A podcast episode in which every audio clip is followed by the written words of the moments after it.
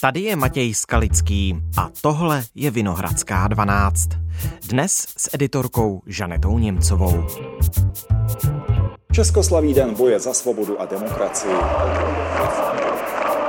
Vždycky je třeba oběti. Máli se něco důležitého změnit k lepšímu. Jsem Čech a chci, aby tady to patřilo Česku. Pryč od globalistů České samostatné republice. Vláda, která prostě nedělá nic pro lidi. Místo, aby mluvili o míru, tak furt jenom přilívají volej do ohně. mír a my stojíme za Putinem. se pryč, ty vole, jenom že tady máš jiný názor, vole. A že stojíš za tím, že si podporuješ Vladimíra Putina, vole. Porazíme nacisty a pravý sektor s Azovem, vole. Kur jedny, vole. Fašistický, vole. Zloba, závis, zášť, strach a zvár, ty ať pominou. A až to bude nejblbější, tak najednou se to začne obrácet k lepšímu. Je naše svoboda a demokracie v ohrožení válkou, krizí, dezinformacemi? Umíme v demokracii žít a umíme si svobody vážit? Otázky pro politoložku Zoru Hesovou z Centra globálních studií Akademie věd.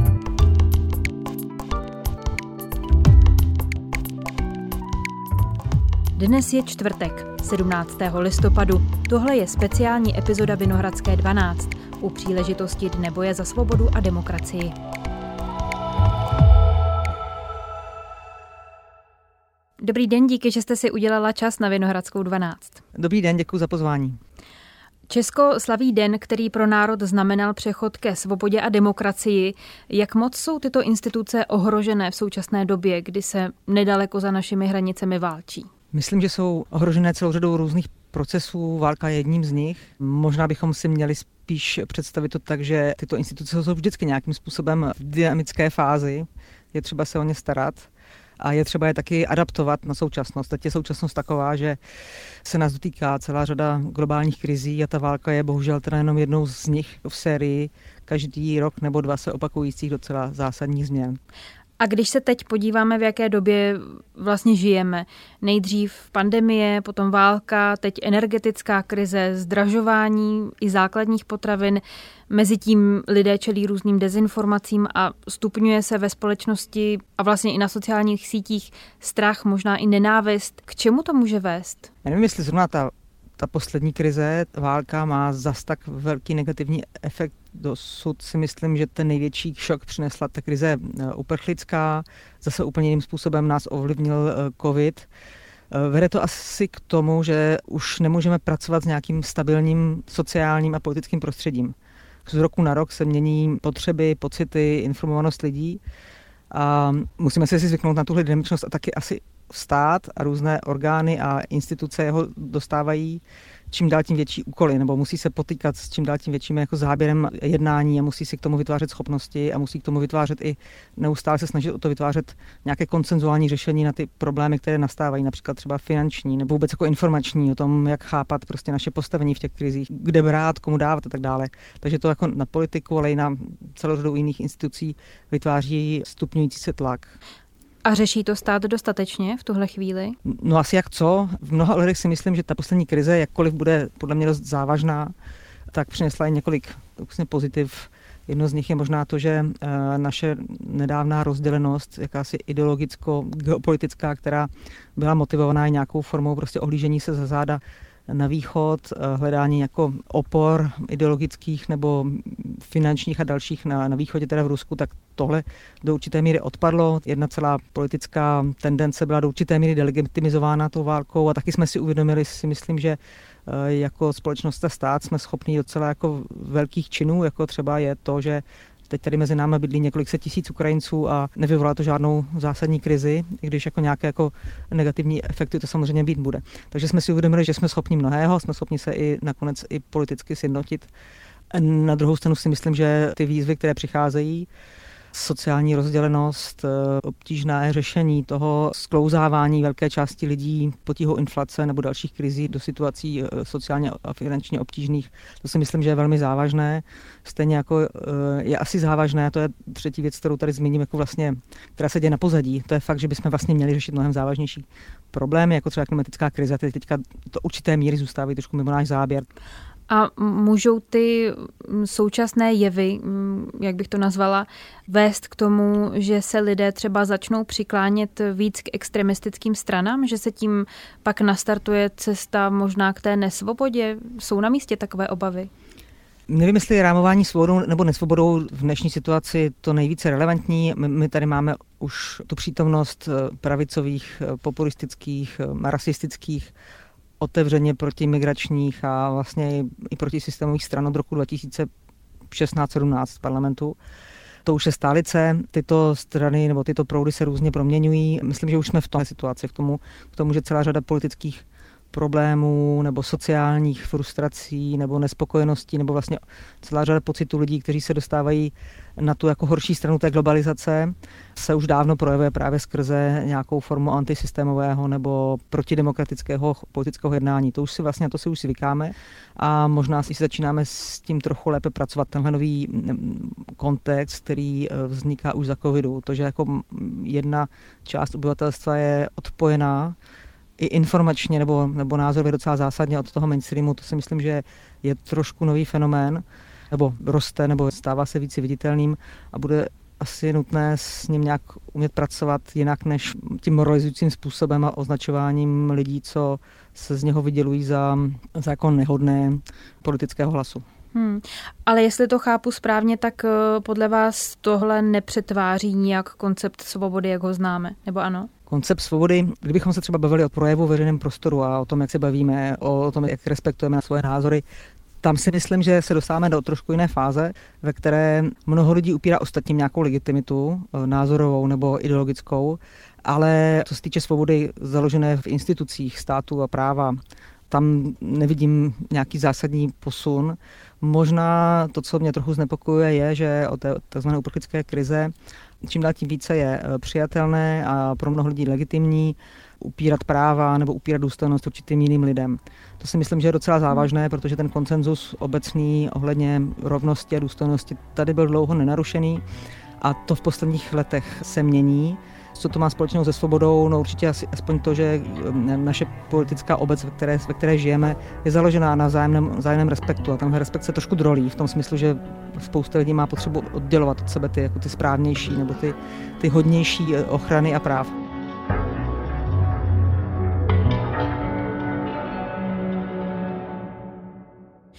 Když už jsme zmínili tu válku, vy se věnujete mimo jiné kulturním válkám. Můžete prosím krátce vysvětlit, o co jde a čím se vyznačují a jak to souvisí s naší svobodou, s demokracií? Kulturní války mají dvě roviny. Jedna je politicko-instrumentální, je to jakýsi způsob politického boje, ve kterém se protivník označuje nejenom teda za soupeře nebo za konkurenta, ale vyloženě jako za nepřítele, protože se vůči němu ten, který kulturní válku vede, vymezuje na základě nějakých zásadních hodnot nebo, nebo symbolů identity. A druhá věc je, že je jakýsi širší sociopolitický posun v tom smyslu, že naše politické spory na západě se obecně do, do velké míry proměnily z těch sporů socioekonomických, to znamená o přerozdělování v zásadě nebo o, nějakých velkých projektech státních, ve kterých jde zejména teda o to, jak um, zacházet s rozpočtem, to znamená co jak vytvářet, nebo otázky sociální spravedlnosti, se tyto spory přesouvají na otázky kulturní, hodnot, sociálních norem nebo jakýchsi nějakých symbolů identity. A tyto spory mají tu specifickou vlastnost, že nedovolují kompromis, vyjednávání a že polarizují. A bohužel vidíme čím dál tím častěji, že velké části politického spektra politických aktérů na tyhle politické boje naskakují, protože to je jednodušší, mobilizuje to více, na druhou stranu to nikdy nepřináší žádné řešení. Tak to je taková jako patologie eh, moderního politického života. Vy jste v roce 2021 eh, v jedné eseji k tomu konstatovala, že, a teď cituji, Česko nedávno dohonilo Evropu, konec citace. Znamená to, že kulturní války jsou něčím, co k Evropě, tedy k té, k níž jsme před 30 lety vzhlíželi jako k vyspělému západu, neoddělitelně patří? Ta myšlenka byla taková, že v momentě, kdy jsme v úvozovkách dohonili Evropu tím, že jsme se stali součástí NATO Evropské unie, tak česká politická scéna přestala být řízena nějakým zásadním koncenzem a začala se štěpit eh, mezi sebou často právě ne na otázkách reformy nebo vize budoucnosti, ale na otázkách těch kulturních sporů. A na druhou stranu máte pravdu, že mezi tím se něco takového stalo i v západní Evropě, tak někdy od roku 2010 a déle, v tom smyslu, že i um, západoevropské země jsou dneska jak jde do určité míry v určitých momentech rozděleny v otázkách národní identity kulturního čtení současnosti, třeba Francie během těch posledních prezidentských voleb a tak dále. Čili není to něco specifického Česku. Je to asi jakýsi projev globalizace v tom smyslu, že najednou máme ve všech těch vyspělých zemích ztrácíme nějak jako um, většinu, která by sdílela nejenom ty samé sociální a ekonomické způsoby života, ale zároveň i právě zdroje informací, a zdroje čtení současnosti, ve které jedna část lidí vložně má prostě větší výhody z těch procesů globalizačních a ta druhá část společnosti, která žije v periferiích, které ztrácí infrastrukturu, ztrácí nedůležitosti politické, ale i jako nažitelnosti, tak eh, ti prostě tu současnost čtou jinak. A to je podle mě zásadní problém, jak vlastně všech západoevropských nebo v západních zemí. A ne, ještě nevidíme jako způsob, jak s tím zacházet. A když se zaměříme na nás a naše bezprostřední okolí, tedy střední Evropu, liší se tady kulturní války od těch, které se vedou jinde ve světě? Já myslím, že každá země vede vlastní. Jedna zvláštnost střední Evropy je ta, že několik kulturních válečníků vyrožně využilo tyhle spory, typicky Orbán a Kačinsky v Maďarsku a v Polsku, o které sám jaksi vytvářel a skrze něž sám vytvářel nějaké politické pole, které potom ovládal, jak teda Orbán tak Kačinsky ohledně migrace, práv menšin, práv žen a podařilo se v těch našich sousedních zemích právě skrze celou řadu sérii neustále se opakujících kulturních válek vytvořit jakousi kulturní hegemonii. To je jako účel té, té války, tak jak to chápu já, je vlastně ovládnout nějakým způsobem kulturní a intelektuální produkci, prostor eh, vzdělanostní, eh, mediální a vnutit v určité části společnosti svoje čtení jako současnosti. To je v, to v té středoevropské kotlině eh, v zásadě jako úspěšnější model. Možná i proto, že my na rozdíl od západní Evropy jsme si prošli méně hlubokou liberalizací společnosti, čili nějaké otázky je jednodušší politizovat, třeba otázky potratů, překvapivě u nás. Na druhou stranu máme nedávnou minulost, která je pořád ještě kontroverzní nebo nějakým způsobem nevyřešená, právě komunismus, na jeho základě lze rozdělovat. A, a za třetí jsme si opravdu prošli tím vývojem, který, jak já to čtu, ty kulturní války motivuje, to znamená nějaké si oddělování center od periferií mnohem rychleji. Transformace u nás byla ze státního v ekonomického hospodářství byla velmi rychlá a přinesla vlastně jako mnohem víc tyhle jevy toho přetvoření, té, té jako skoro rovnostářské společnosti, homogenně rozdělených eh, příležitostí práce a infrastruktur na zemi, ve které většina prostě těch dobrých příležitostí koncentrována v Praze nebo velkých městech a kde celá řada jiných lidí prostě začíná žít sociálně jiné životy než ty, ty v těch velkých městech, tak tenhle proces byl u nás prostě mnohem rychlejší a byl jako drastičtější a možná i proto je jednodušší lidi rozdělovat na základě nějakých kulturních sporů, než je tomu třeba na západ od nás.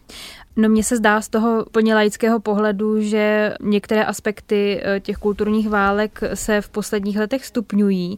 Dá se s tím nějak pracovat, něco dělat, aby se tohle nedělo? Mohli bychom říct i to, že tyhle symbolické spory jsou vždycky eh, taky nějaká bublina. Dokud všichni používají ten samý jazyk a používají ty samé reference, ta samá slova a jako nesnaží se na to jednu otázku odpovědět jako nějakým jiným způsobem, tak se udrží, protože mnoho politiků a i veřejných činitelů se trochu obává vždycky, jak mluvit jinak než ti ostatní. A co se týče těch posledních stupňujících se sporů ohledně pojmu gender, tak si myslím, že tam ten problém je i ten, že my vlastně jako odmítáme vidět celou řadu těchto otázek jako otázku férovosti nebo i jako otázku sociální spravedlnosti a pořád se bavíme na nějaké úrovni ideologické je mnohem vždycky jednodušší vlastně jako víc zvlky, to znamená opakovat ty samé fráze, opakovat ty samé jako slova, než se snažíte třeba definovat svým vlastním způsobem a snažit se v těch sporech najít to nějaký jako racionální, ale pragmatický věcný základ, o který by se mohla opřít nějaké řešení spíše než další hádky.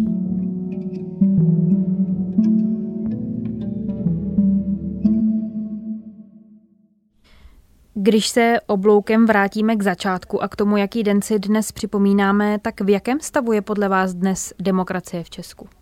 Protože máme právě to docela negativní srovnání s okolí, tak eh, bych se úplně neobávala o zásadní stav demokracie. Můžeme samozřejmě hovořit o celé řadě slabších míst, jako jsou třeba, mohli bychom se ptát, zda soudy a státní zastupitelství eh, jsou dostatečně nezávislé, zda koncentrace moci soukromníků v médiích eh, není ohrožením, zda právě polarizace socioekonomická nebo ta periferizace společnosti není nějakým zásadním ohrožením, ale jsou to všechno vlastně jevy, jejíž eh, vliv na demokracii a svobodu teprve zkoumáme, nemáme naštěstí, aspoň tak to vnímám já, nějaký úplně zásadní výzvu nebo problém. Možná ta zásadní výzva nebo problém se ukáže v momentě, kdy se naše poměrně dobře fungující, legitimní politické instituce ukáží jako neschopné řešit nějaký zásadní problém, jako třeba může být právě inflace, nebo jaký může být eh, ten informační svět, ve kterém žijeme, který se rozděluje, eh, nebo legitimita institucí. My jsme viděli, že za covidu eh, legitimita státních rozhodnutí byla do určité míry u mnoha lidí nalomena a čeká nás do budoucna podle mě mnohem víc jako bolestivých rozhodnutí, které se budou týkat eh, nejenom řešení vlivu nebo těch dopadů války v Ukrajině na Česko, inflace, ale i klimatické krize a vlastně nutnosti sdílet jak ztráty, které jsou s tímto spojeny, tak náklady, které budeme potřebovat investovat do té přípravy na tu nelehkou budoucnost. A tohle všechno vlastně bude potřebovat od těch demokratických institucí v mnohem větší úsilí o vysvětlování, ale i zatažení celé řady lidí nebo jiných eh, skupin lidí, jiných institucí do spolurozhodování a o snahu tyto rozhodnutí udržovat přijatelné a legitimní. Takže tam vidím možná do budoucna to riziko vlastně opakování se toho příliš rychlého, nekonzistentního, často prostě iracionálního nebo příliš radikálního, potom nedostatečného rozhodování ze strany státu v momentě, kdy ty výzvy budou ještě zásadnější než ten COVID. A na to bychom si měli, měli připravovat. Je to, o čem jste teď mluvila, možná i důvodem toho, proč tři pětiny Čechů vnímají demokracii a svobodu v České republice jako ohroženou, jak se vyjádřili pro loňský průzkum paměti národa a NMS Research? Je to možné. No. Je možné, že eh, legitimita politických institucí ztrácí na přirozenosti nebo není už tak samozřejmá, jako mohla být dosud, protože dosud se nás celá řada legislativních nebo i vládních rozhodnutích nějak zásadně nedotýkala. Teď se jako zvyšuje ten počet eh, rozhodnutí nebo i zákonných norem, které mění prostě naše, naše životní strategie, že tak řeknu.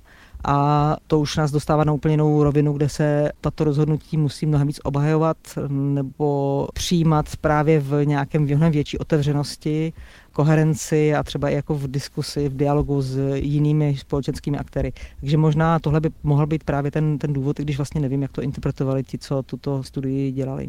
Po víc než 30 letech v demokracii umíme v ní žít? Dokážeme si ji vážit?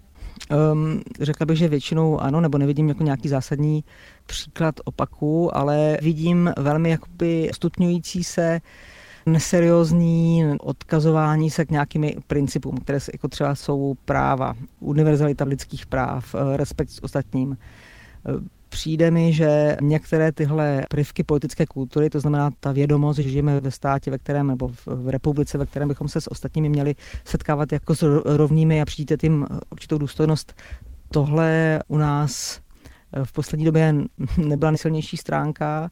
Vidíme taky celou řadu veřejných projevů nebo představení, které jsou často nekoherentní nebo nějakým způsobem útočné a agresivní a máme tady nějakou změnu v politické komunikaci, si myslím, která nepodrývá nutně instituce, ale zvyklosti a normy toho, jak se spolu bavíme. To si myslím, že není úplně pozitivní, pokud se tenhle způsob komunikace třeba urážející nebo zlehčující nebo nějakým způsobem agresivní, bohužel viditelný třeba i v parlamentu, pokud se prostě nějakým způsobem nezlepší.